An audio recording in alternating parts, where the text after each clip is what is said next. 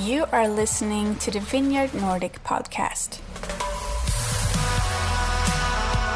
We invite you to join us on the exciting journey of following Jesus and bringing the kingdom of God wherever we go. This episode was recorded at the Vineyard Nordic Summer Camp. We're going to go on, uh, carry on talking this evening about what a wonderful church looks like. Now, I became um, a Christian. I don't know what language you use. I invited Jesus to be a full part of my life 48 years ago next month. Those were the days when dinosaurs walked the earth and hobbits were two a penny. But I don't think a day goes by from August 71 to this evening and just watching these people that I don't wonder and marvel at what God has done for me and how amazing He is.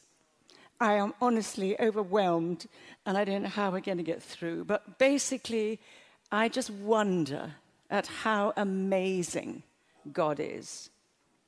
I wonder and marvel, like John said this morning, that He is the Creator. He made heaven and earth. The heavens declare the glory of God, let alone your lakes and your forests and all the beauty that we've seen. We saw last night's setting sun and we watched its rising moon. And the heavens declare the glory of God. He's the Creator, and yet He cares about me. I wonder and I marvel at the mercy that He has shown. Do you remember John Newton, that old slave owner and trader. Amazing grace, how sweet the sound that saved a wretch like me. And then I wonder and I marvel, and I am so grateful for his authority. John talked about it this morning, and I just find it such a relief to think that he is in control and that he has authority. And I don't care what the statistics say, I don't care what the critics say, I don't care what our gainsayers say. The Lord is on the throne, and nothing ever can dislodge him from that place. So that's why I wonder. And that's why being a part of the church is a wonderful thing. And we want to talk, John and I, over the course of today, tomorrow, and Wednesday, about what does a wonderful church look like. And quite honestly, between you and me, you know what I'm talking about. This is what I long that the vineyard should look like.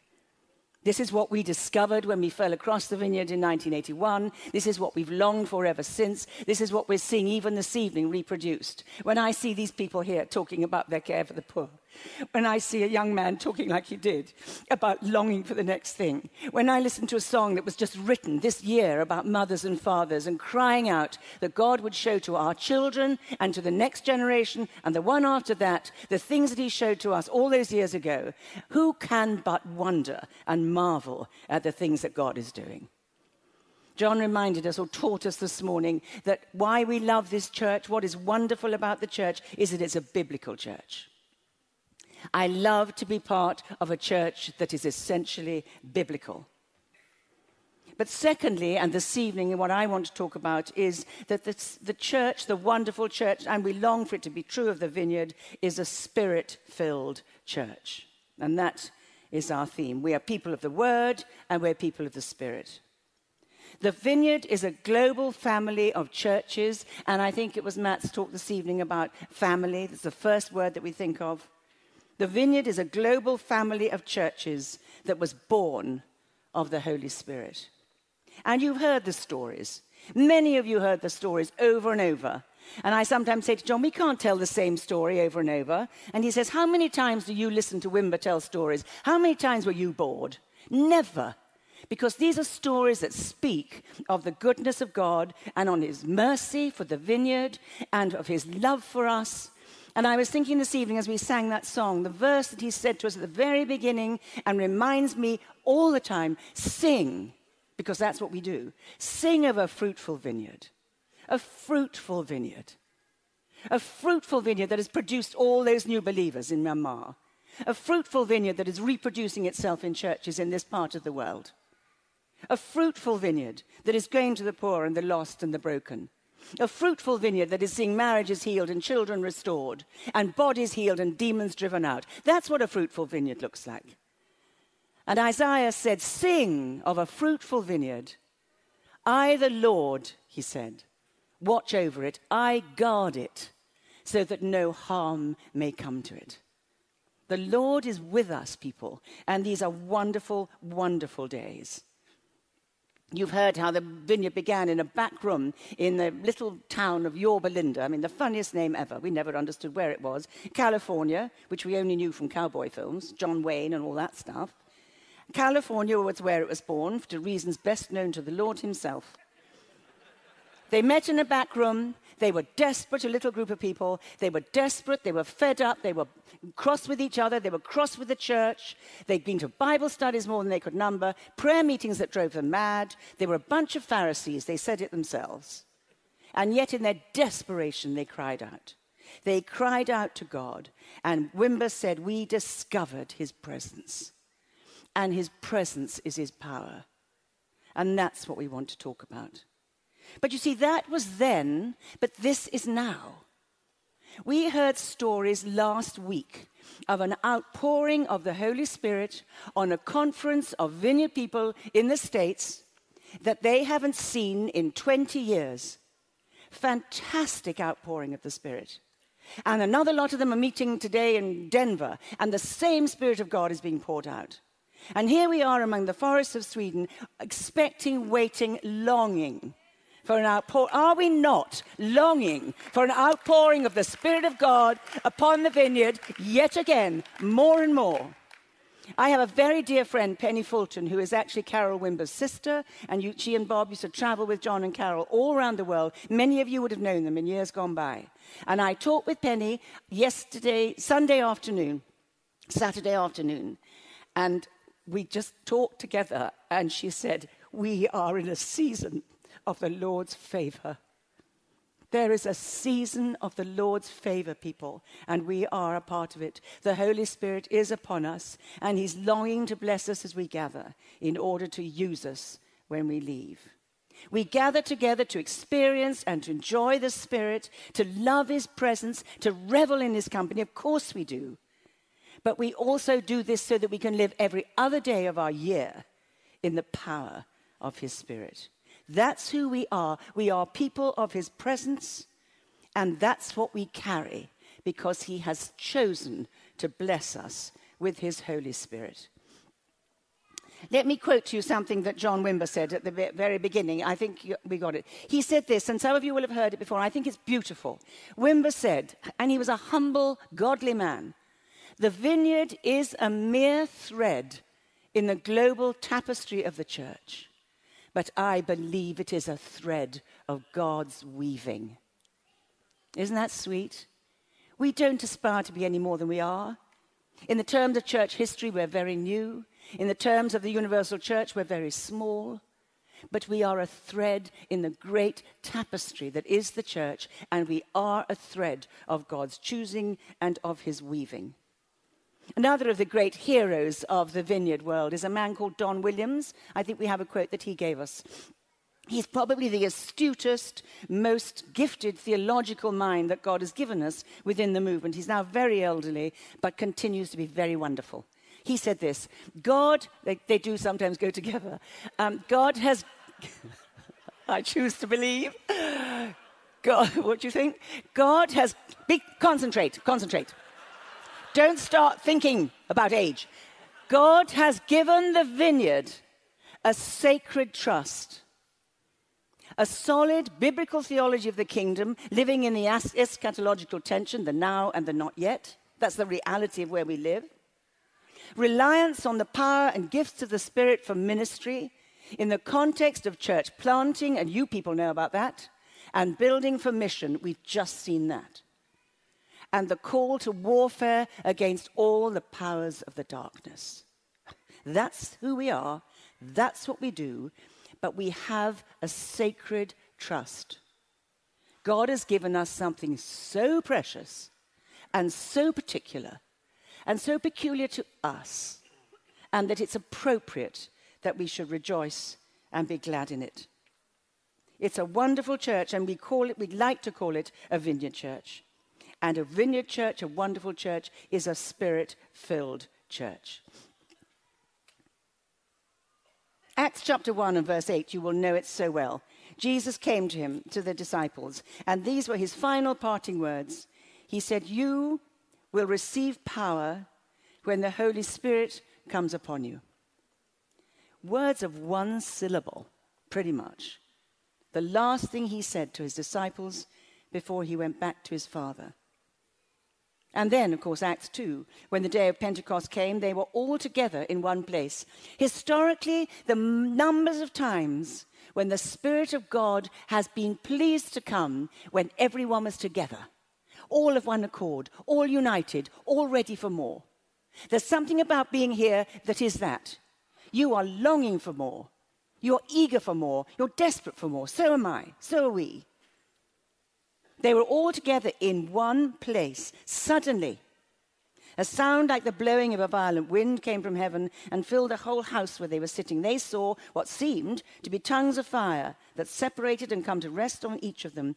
All of them were filled with the Holy Spirit and began to speak in other tongues as the Spirit enabled them. Pentecost broke in and the church burst out. That's what happened when the Spirit of God came. And then Peter preached out of his skin. He was fearful, mortified, embarrassed, defeated. He'd experienced the power of the Holy Spirit suddenly and produced, seemingly from nowhere, the greatest sermon that had ever been preached. He had been changed and empowered by the Holy Spirit verse 14 of chapter 2, Peter stood up with the eleven, raised his voice, and addressed the crowd. Imagine the newfound confidence. Imagine the unprecedented boldness. He was a total, pathetic failure, and he became the most powerful preacher that there'd been. I mean, it's pretty cool stuff. It's wonderful stuff. And he said, Let me explain this to you, my fellow Jews. Let me explain what's going on here. He said, In the last days, quoting, of course, Joel, I will pour out my spirit on all people. Your sons and your daughters, we sang about that, will prophesy. Your young men will see visions. Your old men will dream dreams. Even on my servants, both men and women, I will pour out my spirit in those days. Men and women, brothers and sisters, we are in those days. That's what's going on historically. And the church was born. They said to him, What should we do? What should we do? We're desperate. What's going on here? They didn't know. And Peter said to them, Repent and be baptized, every one of you, in the name of Jesus Christ for the forgiveness of your sins, and you will receive the gift of the Holy Spirit. Those who accepted his message were baptized, and about 3,000 were added to that number that day. Who of us wouldn't want to preach a sermon and see 3,000 people added to their church in a day? I mean, this was historic stuff. This was the bursting in, the breaking out of the Spirit of God, and the church was born. Because you and I, from all the nations that we've just heard called out, but my particular thinking is of my Nordic brothers and sisters. You and I you and we, are direct descendants of those disciples who were first empowered in Jerusalem on the day of Pentecost. We need to experience the power of the Holy Spirit if we are to do what Jesus told them to do, and then told them to teach other generations. And we're the direct descendants, we're the immediate inheritors, we're the next lot. I'm one lot, and then these lovely chaps who are standing up here, they're the next lot. This is generational. We just pass this thing on. This thing is never going to stop. But our joy is to be a part of it while we can. And we need the power of the Holy Spirit to preach the gospel, to heal the sick, to cast out demons, to release the oppressed, to feed the hungry, to go to those prostitutes, to go to the broken and the addicts, to bind up the brokenhearted. Imagine the anguish of those people. To care for the poor, to feed the hungry, to look after the least, the lost, and the lonely. We cannot do it in our own strength. We have to have the Holy Spirit. And all across this beautiful, beautiful land of yours, there are desperate people. Cities and villages full of desperate people who need Jesus and who need his people to go to them in the power of his Holy Spirit. Because you see, it's the Holy Spirit that catapults us out of our churches and onto our streets, out into our offices and our schools and our neighborhoods, out of our pews and our pulpits and out onto our pavements. It's the Holy Spirit that puts that into us. He puts a spring in our step. He gives us a song to sing. He gives us a story to tell. He puts the wind in our sails and a song in our hearts. So, I hope I have persuaded you that the Holy Spirit is very good, very special, and very needed. Because there are three, well, I want to tell you just one or two things that particularly we need from Him before we pray together. You see, the Holy Spirit confirms the truth, He confirms us in the truth. John chapter 16 and verse 13, Jesus' words, when he, the Spirit of truth, comes, which of course is what happened at Pentecost, Jesus was talking before that. He said, Jesus said, He will guide you into all the truth. The Spirit of God is our guide, and He leads us into what is true. And He leads us all the time back to the Scriptures. We have a wonderful theologian in our country. He's an Anglican priest and a great friend of the vineyard, a man called Simon Ponsonby. Some of you may have come across him. And he wrote this The scriptures lead me to be a charismatic. The Spirit leads me back to the scriptures. Isn't that good? I'm going to say it again, it's so good. The scriptures lead me to be a charismatic, and the Spirit leads me back to the scriptures. Because you and I are required to use our brains. We need to think this stuff out. We need to work out our faith. We need to talk about it, learn about it, study it, be able to explain it. We need to use the little grey cells, the brains that God has given us, not unscrew them at the church door. We need explanations and we need experience. We cannot have one without the other. They're two sides of a coin explanations, the scriptures, and experience from the life and the wonderfulness of the Holy Spirit. And we need to stick to the scriptures and hold fast to the scriptures. We had a wonderful um, Archbishop of Canterbury, the one before, this current one, a man called Rowan Williams, who's a very brilliant man. But he said with great simplicity to understand the scriptures, we need the Spirit. That's all he said. It's the Holy Spirit that anoints the memory of Scripture in our thinking and in our hearts. It's the Holy Spirit that empowers our ministry by confirming what's true. And the truth is, you and I are under constant fire. People are arguing, people are denying. I read an article this afternoon in one of our main newspapers in, in um, the UK decrying religion. Religion is dead, the time is over. It's irrational, it's superstitious. All the statistics are telling us blah, blah, blah, blah. They should be here. That would really persuade them and give them a problem. But the truth is that we are under enormous fire, we're under great opposition. People are asking us to meddle with the scriptures, to compromise on the scriptures, to try and teach alternatively. The church, I listened to somebody else this week, the church needs to keep up with the times. The times need to come back to the scriptures. That's what they need to do. There was a wonderful um, writer, a, a, short story writer in America called, and she's now long dead, devout Roman Catholic, called Flannery O'Connor. And I love this. She said, The truth does not change according to our ability to stomach it. Isn't that good? The truth does not change just because we don't like it.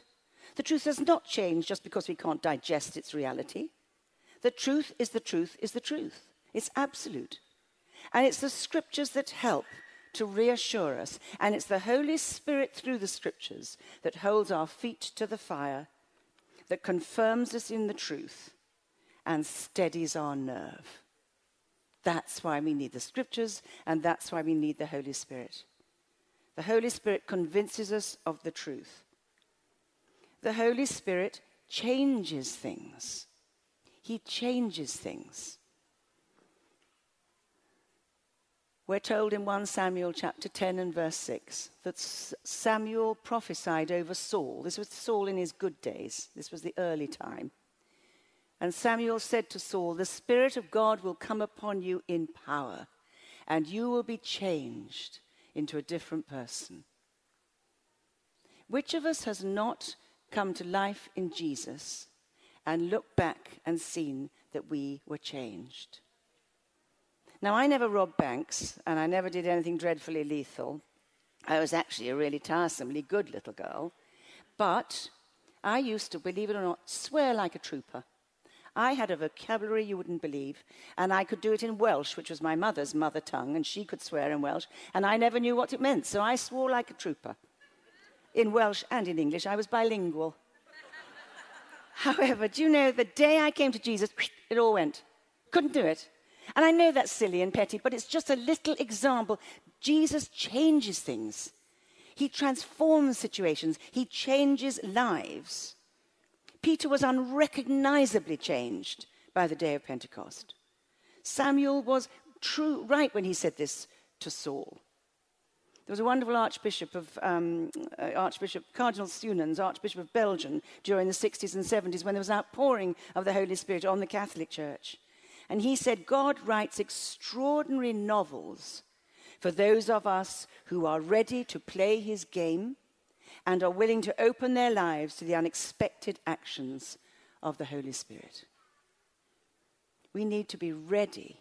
We need to be bold. We need to be brave. We need to be risk takers who will do all these things and look for the unexpected action of the Holy Spirit. I heard about a girl recently who had been to a class on listening to God. She wanted to know more about how to hear things from the Lord and then to put them into practice, okay? And she'd been to a class. We can learn all these things, we can get better all the time. Jesus taught his disciples we need to learn how to pray for the sick better, how to listen to God better, how to cast out demons more effectively. It's all to be learned. Anyway, this little girl went to a class, and then she went at lunchtime to a local sandwich shop. And she was thinking, you know, I need to do some of the things that I've been learning, blah, blah, blah, blah, blah. Anyway, just as she was standing in a line waiting for her tuna sandwich, and the two people in front of her disappeared. They suddenly changed their mind and left. They'd gone. And she found herself face to face with the girl behind the, the counter in the sandwich shop. And before she knew any better, she found herself, she heard herself say to this girl, God says to you, she said, I'm a prophet. Which is not actually what she'd been taught to say in the class.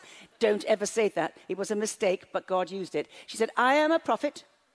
And the Lord says, You're going to be a wonderful mother. She didn't know where it came from, what it meant. She was absolutely overcome by embarrassment. The girl behind the counter burst into tears. It turned out that she was with child. She was expecting a baby by her boyfriend. She hadn't told her boyfriend. She had fixed an abortion for Thursday. And on the back of that word from that girl, she cancelled the abortion and her soul was saved.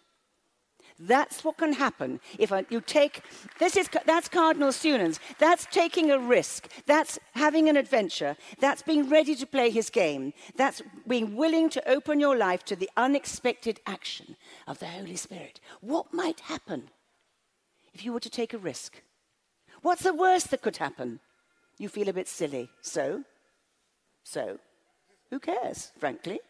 Take a risk, people. Take a risk. I don't know however many there are in this room tonight. Hundreds and thousands, as far as I can see. I can't see a thing, so I don't know. There could be. But say there were. Let's say there were even, I have a clue how many people in this room. I, say there were 500 of us. I think there are probably more, but I don't want to exaggerate and sin. However, if there were, say there are a thousand, it's easier. A thousand people. And we were to go from this place, our children too, and ask for the Lord to do something like that happened to the girl in the sandwich shop. A thousand risks taken for Jesus, a thousand possible souls saved, a thousand possible healings take part, a thousand demons sent packing, a thousand people come to know Jesus as Lord and Savior, a thousand souls saved. What could possibly go wrong? Why wouldn't you? Why wouldn't you? Just saying. I suggest it's a really good thing to do when you go home. I saw a man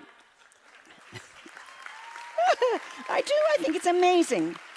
I think it's wonderful the things well God will do with those of us who are ready to play his game. Do you know, it, it, sounds frivolous when you talk about playing his game, but the truth is that praying for the sick and doing the stuff that he wants us to do is the wonderful thing. And you remember when Jesus sent out the 72 disciples, they came back to him so excited. Jesus, we saw this, we saw that. It's amazing what happened. And the verse in Luke chapter mm, 10, I think it is, it said, Jesus, full of joy in the Holy Spirit, because he saw his people playing the game, doing the business, doing the stuff the things that we were born into. This is our birthright. This is our birthright in the vineyard. This is what we were born into. This is what we're for. And this is what we neglected our peril because this is part of the sacred trust that God has put upon us to go and to do the things that Jesus did, to take the risks, and to see our people changed and our neighbors affected. It's an amazing thing. We're ordinary people, you and I. I mean, I don't want to be rude, but you're as ordinary as most, frankly. We're all very ordinary. That's the beauty of this. Because empowered by the Holy Spirit, we can be changed from ordinary to extraordinary. We can be made different. We had a neighbor when we were living in Wimbledon, and she used to, we traveled a lot, John and I, so the car was often away from the door. And when we would come back, we parked the car, and she once said to me, Eleanor, we love it when we see your car back outside the house.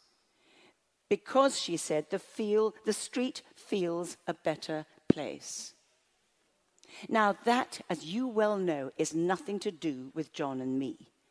Because if it were, I couldn't tell you that story. But I tell you to tell you this it's the Spirit of God, it's the presence of Jesus living in that street where we lived, whether people actually knew it or not.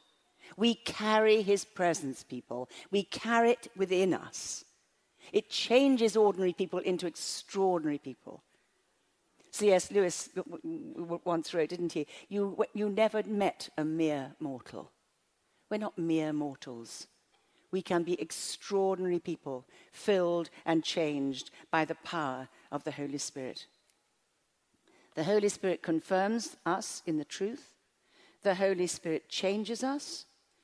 And then, thirdly, the Holy Spirit comes upon us. He comes upon us. Now, this is the phrase we read all through the scriptures. The Spirit of the Lord came upon Gideon. You'll remember Gideon. He was what we in English call a wimp. He was pathetic. He was hiding in the wine press. He was really, really pitiful. And the Spirit of the Lord came upon him, and he led armies and won victories. The Spirit of the Lord came on Samson. I mean, there's no accounting for who God will use, frankly, because he was a right bad lot. But the Spirit of the Lord came upon him in power in order to do a commission that God had given him to do. In Ephesus, Paul went and asked the, the, believers there about their experience of the Holy Spirit. And they said, Well, we haven't even heard about the Holy Spirit. So he laid his hands upon them and they received the Holy Spirit. And later this evening, in fact, in very few minutes, I have no idea of the time, very few minutes, we shall pray for one another that the Spirit of God would come upon us that he would fill us again and again and again and again. The famous evangelist, American evangelist D.L. Moody, was once asked by a rather stroppy, rather grumpy woman, uh, Dr. Moody, Are you filled with the Holy Spirit? she said. And he very graciously said, Yes, madam, I am, but I leak. we get drained. We leak the Holy Spirit. We get weary in well doing. And we need to pray for one another, to lay hands on one another, to invite the Spirit of God to come upon us yet again for the 97th time since last week, if necessary, because we cannot do without Him.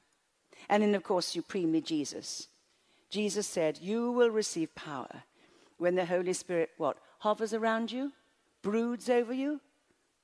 No, comes upon you. And there's not one of us in this room tonight upon whom the Holy Spirit does not wish to come. I know I'm safe in telling you that. He's so ambitious for us. And so, before we do pray for one another, I want to tell you one or two stories. One or two stories which I trust, and I know for me they do, just raise your faith, make you realize how much we have going for us, people. So there was a conference, okay, recently, well, a little while ago now, in, um, in North America, right up on the Canadian border, where it's colder than is human to be, even colder than here in the winter. And there was a girl there who had suffered terribly as a teenager. She'd gone through dreadful trauma, and she had been cutting herself, even cutting dreadful words into her thighs. And she'd come to know Jesus, and she was longing to be for the Spirit of God to come upon her. And she wasn't, I think, even specifically praying for that. But as she worshiped the Lord, the Spirit of God came upon her. And she came to see us in the coffee break and she ripped up her t shirt and all the scars had gone. Her flesh was like the flesh of a little child because the Spirit of God had come upon her. And very often we find the Spirit of God comes upon people, even in the context of worship. As we worship the Lord, as we focus upon Him, as we fall before Him as we cry out to Him for His mercy, as we seek His presence, comes upon us, heals us. Things inside. Have you noticed sometimes you find things that have been troubling you or things that have been seemed like huge? By the end of worship, uh, you forgot what they were. He restores our perspective. He puts things right. He heals us as we worship. Worship is very, very important. A, um, we had a, a, wonderful event recently in our country. And again, it's this thing about the Spirit of God is all over the place, people. We are in a season. And there was a woman who'd been deaf from birth who started to hear, hearing quite, quite clearly. And I didn't even realize and was just chatting around doing the thing, you know, just like this, chattering away. And then somebody came and said, This woman can hear. I said, Oh, great, that's nice. Why wouldn't she? And they said, Well, she's never heard before. She'd been deaf from birth. And I looked at her and I said, Can you? And I was talking like this, I would to you. And I said to her, sort of off, you know, to say, Can you hear what I'm saying? She said, Every word, she said. Restored, restored. It was just the most wonderful thing. And I've got one story here. I said to John, Can I tell you this? This is hysterical. And I'm reading it to you because it's true. In other words, not just me, it's actually true. not that there's necessarily, you know, that doesn't quite work out. Anyway, this happened in one of our churches, one of the vineyard churches in the north of Scotland, and it's 10 years ago, so it's been a while, but I've hardly dared ever say it. This is not necessarily a ministry model, but it is an example of the Spirit of God coming. A man named Norman, which of course is a miracle to start with, a man named Norman had a friend. Well, I can't, I think he was lucky. he had a friend who'd been, that was so indiscreet, who'd been admitted to hospital with serious heart and lung conditions. He was given two to three days to live. Norman arrived at church that next Sunday morning very despondent. This was at a vineyard church in Scotland. At the end of the service, a young man who'd been a Christian just for six months and another woman decided to pray over a napkin, and a paper one at that, and then gave it to Norman to give to his friend. A little while later, Norman arrived back at church to say that he had given the napkin to his friend, explaining that people in his church had prayed over it for his healing. That his friend had now been discharged from hospital, was up, dressed, and back at his computer. totally healed totally healed, having had a napkin, a paper napkin, prayed over by a vineyard church in the north of Scotland. What do you do with that? As I say, it's not a precedent for ministry. I don't suggest you all make a rush for the Kleenex tissues or the napkins or whatever, but it's just an example, people, of being imaginative, of being risk taking, of, of just doing, you know, sometimes slightly bizarre things. You know, Norman took a risk. His friends took a risk. A life was saved. We have a wonderful friend, John, now. You've probably heard his name, J. John, who is a fantastic evangelist. He's led hundreds and thousands of people to Jesus all around the world. He's just fabulous. And he and his wife had a next door neighbor, and she had had a severe stroke and was in hospital on life support and was not expected to live. And John and his wife, Killy, said, you know, to her husband, might we go to visit her? We'd love to. She, we've always been very fond of her. And she was dying, and the family had been summoned in order to say their farewells, and they were going to turn the machines off after the family had left. So John and Killy went because they felt really sad and she was a neighbor and all of that. So they got into the room and there she was lying as if dead with all the wires and the bleeps and so forth. And they didn't know what to do. They were slightly overwhelmed by the whole thing. So they took one of her hands each and the two of them then held hands, so a little triangle. And they simply said, Our Father who art in heaven, thy kingdom come Thy will be done. And she sat up.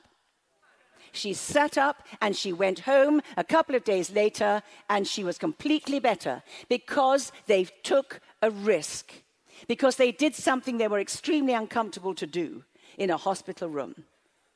So I think what I'm saying is when the Holy Spirit comes upon us, He can convince us that this is true. He can fill us and equip us. He can change us from being little Gideons hiding in the wine press to somebody who'll take a risk and go to a hospital and pray for the kingdom to come. It's amazing what he will do. I met a woman recently, and again in the north of Scotland. She was due to have surgery on her shoulder due to an injury which had led to several um, dislocations. It kept being dislocated. And a group of people prayed for her, and she went back to her surgeon Following another x ray, the surgery was cancelled because there was no more injury. We serve a God who is faithful, who can heal, who loves to join with us, who loves it when we play his game, who wants to fill us and equip us with his Holy Spirit. John and I have a wonderful friend who came actually to speak at our National Leaders Conference. Some of you were probably there. He was a man called Greg Thompson. He was, um, he was a, is an American Presbyterian minister. And for him, the whole vineyard thing was an eye opener. It's a different tradition from which they come. But he was an amazing expositor of the scriptures, and he was a huge blessing to our people. But he went home and he reported to his Presbyterian church in Virginia. And he said this those vineyard people, he said, really do expect God to turn up. His presence is an expected reality. And you love that? His presence is an expected reality. We expect him to come when we call out.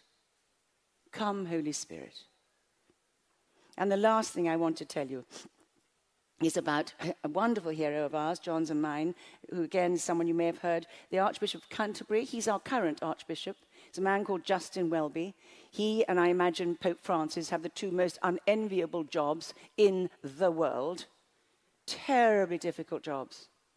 And Justin is an amazing, good, godly, righteous, biblical Christian man and a dear friend. And just before he took up his post as Archbishop of Canterbury, he was on his way to Lambeth. And we said to him, John said to him, Is there any way, Justin, that you would come and visit our national leaders on your way from the north of England, where he'd been serving as a bishop in Durham, on the way down to, um, to Canterbury? And Justin wonderfully said, John, I'd love to come. And we said to him, We would love you to come because we would love to pray for you, Justin. And of course, we'd love you to pray for us. So he did, and he was marvelous. And John interviewed him and Caroline, his wife, who'd been friends of ours for a long, long time. And it was very sweet.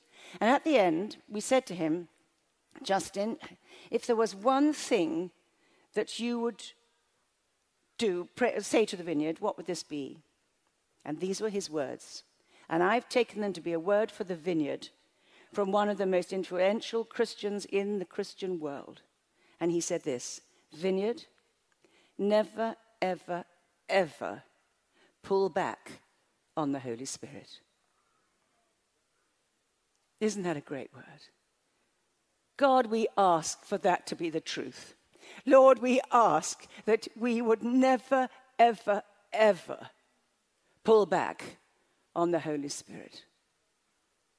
And Holy Spirit, we're going to ask you now to come and to bless us and to fill us and to come upon us and to equip us for works of ministry, that we might go out in the power of your Spirit to live and to work to your praise and glory. And the people of the Nordic vineyard said loudly, Amen, Amen, Amen. Why don't you stand? You have been listening to the Vineyard Nordic podcast. For more information, please visit the Vineyard Nordic's website, vineyardnordic.org.